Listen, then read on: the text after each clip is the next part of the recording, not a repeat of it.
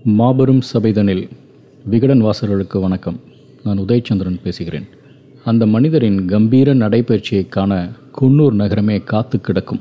செல்லப்பிராணிகள் அணிவகுக்க தன் மனைவியின் கைகோர்த்து நேர்கொண்ட பார்வையும் மிடுக்குமாக அவர் நடைபயிலும் அழகே அழகுதான். வழியெங்கும் வணங்குபவர்களின் வயதுக்கேற்ப இராணுவ ஒழுங்கோடு மேலெழும்பி அசைந்து திரும்பும் அவர் கரங்கள் குழந்தைகளை பார்த்தால் மட்டும் சட்டென்று மென்முகம் தரித்து கன்னங்களை செல்லமாக தட்டி மலர்கள் பரிசீலித்துச் செல்வதை வழக்கமாகவே வைத்திருந்தார். தொண்ணூறு வயதை தாண்டியும் அந்த மனிதரை பார்க்க நாடெங்கிலும் இருந்து பலர் வந்து கொண்டே இருந்தார்கள். முக்கிய தலைவர்கள் இராணுவ தளபதிகள் உயரதிகாரிகள் நிர்வாகிகள் என பட்டியல் நீண்டு கொண்டே செல்லும். அந்த ஆளுமையின் பெயர் சாம் மேனக்ஷா. இந்தியாவின் முதல் ஃபீல்ட் மார்ஷல். தன் பணிக்காலத்தில் ஐந்து முக்கியமான போர்களில் அவரது பங்களிப்பு இருந்தது. ஆயிரத்தி தொள்ளாயிரத்தி எழுபத்தி ஒன்றில் நடந்த பாகிஸ்தானுடனான போரில் இந்தியா மகத்தான வெற்றி பெற்று பங்களாதேஷ் என்ற நாடு உருவாக முதன்மை காரணியாக இருந்தவர் அவர்தான். அன்றிலிருந்து இன்று வரை இராணுவ வீரர்கள் கொண்டாடி மகிழும் இராணுவ தளபதி அவர். மேனக்ஷாவின் வீரம் போர் முனையில் போராடும் வீரர்களின் நலனுக்காக உயரதிகாரிகளை கூட எதிர்த்திடும் இயல்பு தனித்த நகைச்சுவை உணர்வு என ஓய்வு பெற்று சுமார் ஐம்பது வருடங்கள் கழிந்த பிறகும் அவரை பற்றிய நினைவுகள் தொடர்ந்து கற்பனை கலந்து பரிமாறப்பட்டு வருகின்றன. இரண்டாம் உலகப் போரின் போது ராயல் ஸ்காட்ஸ் படைப்பிரிவில் பணியாற்றி கொண்டிருந்த கேப்டன் மேனக்ஷாவிற்கு பர்மாவின் சிட்டாங் பாலத்தை பாதுகாக்க வேண்டிய பொறுப்பு. முன்னேறி வரும் ஜப்பானிய படையை தடுத்து நிறுத்த கடுமையாக போராட வேண்டியிருக்கிறது. கடும் துப்பாக்கிச் சண்டையில் ஏற்கனவே பாதிக்கு மேல் வீரர்களை பறிகொடுத்தாகிவிட்டது. மேனக்ஷாவின் வயிற்றிலும் ஒன்பது குண்டுகள். ஆனாலும் பெரும் மன வலிமையுடன் படைப்பிரிவை வழிநடத்தி கொண்டிருந்தார். பாலம் பாதுகாக்கப்பட்டது. வீரர்கள் பதறி ஊசலாடி கொண்டிருந்த தங்கள் கேப்டனின் உயிரை மீட்க இராணுவ மருத்துவமனைக்கு கொண்டு செல்கிறார்கள். படைப்பிரிவின் தலைவர் நேரடியாக மருத்துவமனைக்கு வந்து மேனக்ஷா இறந்து கொண்டிருப்பதாக எண்ணி அவரது வீரத்தை பாராட்டி தன்னுடைய இராணுவ சிலுவை பட்டையை அவருக்கு அணிவிக்கிறார். அந்த உயரிய விருது இறந்து போன வீரர்களுக்கு அழிக்கப்படுவது மரபல்ல. அதனால் மேனக்ஷா இறந்து போகும் முன்பாகவே அவருக்கு அணிவித்து விட வேண்டும் என்கின்ற பதற்றம் படைப்பிரிவின் தலைவருக்கு. இராணுவ மருத்துவமனையின் மருத்துவர் குண்டுகளால் துடைக்கப்பட்ட மானக்ஷாவின் உடலில் அறுவை சிகிச்சை செய்ய மறுக்கிறார்.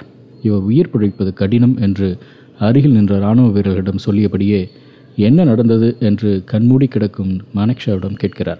அந்த சூழலிலும் சாம் மானக்ஷா சிரித்தபடியே சொன்னார் ஒன்றுமில்லை என்னை ஒரு கழுதை ஓங்கி உதைத்து விட்டது என்று. அதை கேட்ட மருத்துவர் திகைத்தார். இந்த உயிரை எப்படியேனும் காப்பாற்றிவிட வேண்டும் என்று முடிவு செய்தார்.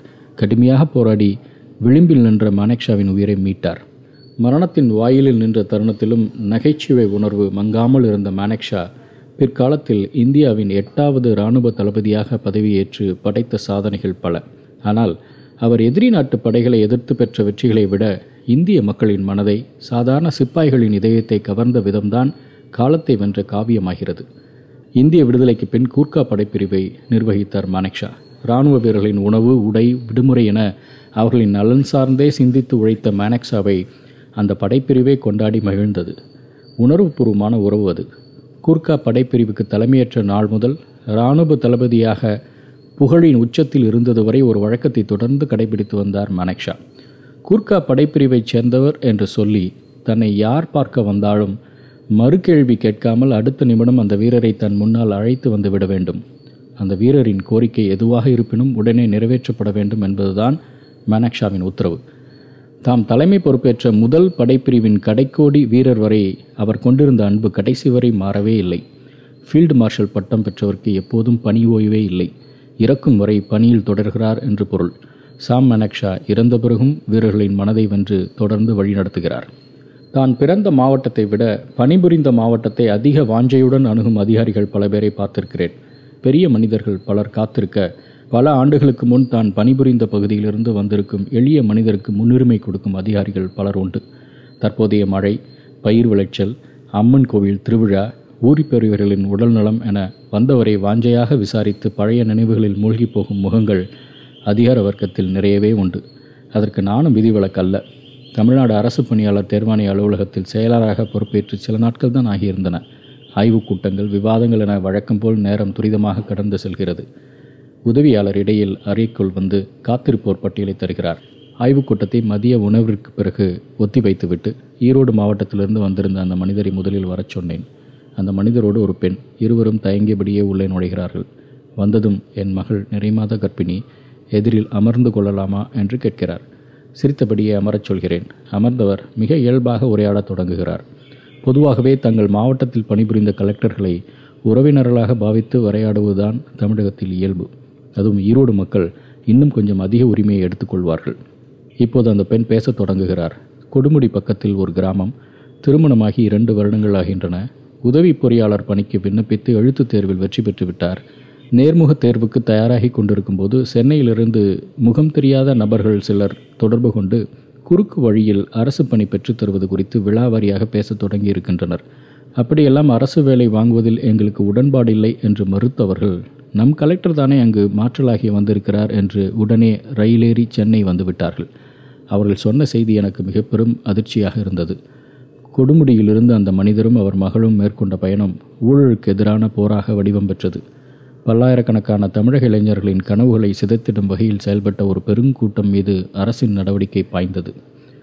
களைகளை அகற்றினால் மட்டும் போதுமா? நீர் பாய்ச்சி உரமிட்டு உழவர் கண்காணித்தால் தானே பயிர் முறையாக வளரும். காகித மலைக்கு நடுவே மூச்சு திணறிக் கொண்டிருந்த தேர்வாணையம் தொழில்நுட்ப சாலையில் இப்போது காலடி எடுத்து வைத்தது. இணைய வழி விண்ணப்ப முறையை அறிமுகப்படுத்தும் போது முதலில் சற்று தயக்கம் இருக்கத்தான் செய்தது. ராமநாதபுரம் தருமபுரி மாவட்டங்களின் கடைக்கோடி கிராமங்களில் வசிக்கும் பத்தாம் வகுப்பு மட்டுமே படித்த மாணவர்களுக்கு கணினி வசதி கிடைக்குமா என்றெல்லாம் கவலையாகத்தான் இருந்தது. ஆனால் புதிய நடைமுறைக்கு அபார வரவேற்பு கிடைத்தது. முப்பதே நாட்களில் பதினைந்து லட்சம் பேர் விண்ணப்பித்தனர். விண்ணப்பித்த மறுநொடி குறுஞ்செய்தி ஒன்று அவர்களுடைய அலைபேசியில் வந்து விழ இளைஞர்களுக்கு தேர்மானயத்தின் மீது மிகப்பெரிய நம்பிக்கை பிறந்தது. விண்ணப்பதாரர்களின் பொறுமையை சோதிக்காமல் மூன்றே நிமிடத்தில் விண்ணப்பிக்க வைக்க வேண்டும். அதன்படி எளிமையான படிவமும் ஐந்து வருடங்களுக்கு தொடர்ந்து பயன்படுத்தும் வகையில் தனிப்பதிவு எண் வழங்கும் முறையும் கொண்டு வந்தோம். ஒவ்வொரு நிமிடமும் தமிழ்நாடெங்கும் புதிதாய் ஆயிரம் பேர் விண்ணப்பித்துக் கொண்டிருப்பதை கணினி திரையில் பார்க்கும்பொழுது கிடைத்த மகிழ்ச்சியை விவரிக்க வார்த்தைகளே இல்லை. தேர்வுகளுக்கான அறிவிப்பு முதல் தேர்வு நடக்கும் நாள் முடிவுகள் வெளிவரும் வாரம் என அனைத்தும் வெளிப்படையாக அறிவிக்கப்பட்டது. முறைகேடுகளை தடுக்க நேர்முகத் தேர்வுகள் நேரடியாக பதிவு செய்யப்பட்டன. தேர்வு நடந்து முடிந்தவுடன் விடைகளை வெளியிட்டு தேர்வர்களிடமிருந்து ஆட்சேபனைகள் பெறுவதிலிருந்து கலந்தாய்வு மூலம் பணியிடங்களை நிரப்புவது வரை வெறும் எட்டே மாதங்களில் ஏகப்பட்ட மாற்றங்கள். அதற்கு அப்போதைய தேர்வாணைய தலைவர் திரு. நட்ராஜ் ஐபிஎஸ் அவர்களின் ஊக்கம் ஒரு முக்கிய காரணம். தேர்வாணைய ஊழியர்கள் விடுமுறை நாட்களிலும் கடுமையாக உழைத்ததும் மாற்றம் மலர உதவியது. திரும்பி பார்த்தால் தன் உடல்நலத்தை கூட பொருட்படுத்தாமல் முன்னாள் கலெக்டரிடம் முறையிட நம்பிக்கையோடு தலைநகர் நோக்கி வந்த அந்த பெண்ணுக்கும் உடன் வந்த அவர் தந்தைக்கும் தான் நாம் நன்றி சொல்ல வேண்டும். கடந்த பத்து வருடங்களில் தொழில்நுட்பம் உலகை சுருக்கிவிட்டது. தலைநகர் வந்து தகவல் தெரிவிக்க வேண்டிய தேவையெல்லாம் இப்போது இல்லை. அலைபேசியில் செய்தி அனுப்பினால் போதும். பல நிர்வாக சிக்கல்கள் தீர்க்கப்பட்டுவிடும். ஆறு மாதங்களுக்கு முன் தூத்துக்குடி மாவட்டத்திலிருந்து மாணிக்கம் என்ற ஒரு ஆசிரியர் அனுப்பிய குறுஞ்செய்தி என்னுடைய அலைபேசி திரையில் ஒளிர்ந்தது. சிவகலை என்னும் பகுதியில் பழங்கால தொல்பொருட்கள் நிறைய கிடைப்பதாகவும் அப்பகுதியில் அகழாய்வு செய்ய வேண்டும் என்று குறிப்பிட்டிருந்தார். பல ஒளிப்படங்களும் அந்த குறுஞ்செய்தியில் இணைக்கப்பட்டிருந்தன. தொல்லியல் துறை அலுவலர்கள் அடுத்த நாளை களத்தில் இறங்கினார்கள். மாணிக்கத்தை தேடி வீட்டுக்கு போனால் காடு மலை சுடுகாடுன்னு எங்கேயாவது சுற்றிக்கிட்டு இருப்பார். பார்த்தா சீக்கிரம் வீட்டுக்கு வர சொல்லுங்க என்று அவரின் மனைவி அழுத்து கொண்டிருக்கிறார். அலுவலர்களுக்கு ஆர்வம் அதிகமாக சிவகலையை தேடியிருக்கிறார்கள் அவர்கள். இறுதியில் அவர்கள் சென்றடைந்தது பரம்பு என்று அழைக்கப்பட்ட செம்மண் காடு. கண்ணுக்கட்டிய தூரம் வரை நேரடி பார்வையிலேயே பல முதுமக்கள் தாழிகள் தகவல் உடனடியாக சென்னைக்கு வந்தது. அடுத்த வாரத்திலேயே நேரடியாக அந்த தொல்நிலத்துக்கு சென்றோம். அந்த பகுதி முழுவதும் ஆய்வு செய்து முடித்தபோது எங்கள் குழுவினர் முகத்தில் பெருமிதம். நாங்கள் நின்று கொண்டிருப்பது மிக முக்கியமான ஒரு தொல்லியல் மேடு.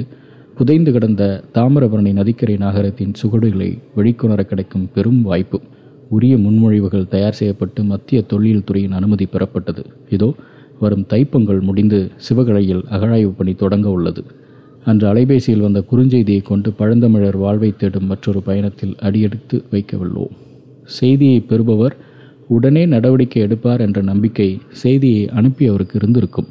எந்தவித எதிர்பார்ப்பும் இல்லாமல் கடைக்கோடியிலிருந்து வரும் செய்தியில் நிறைய உண்மை பொதிந்திருக்கும் என்ற முக்கியத்துவம் மறுமுனைக்கு தெரிந்திருக்கும். நம்பிக்கையும் நம்பகத்தன்மையும் நாணயத்தின் இரு பக்கங்கள்.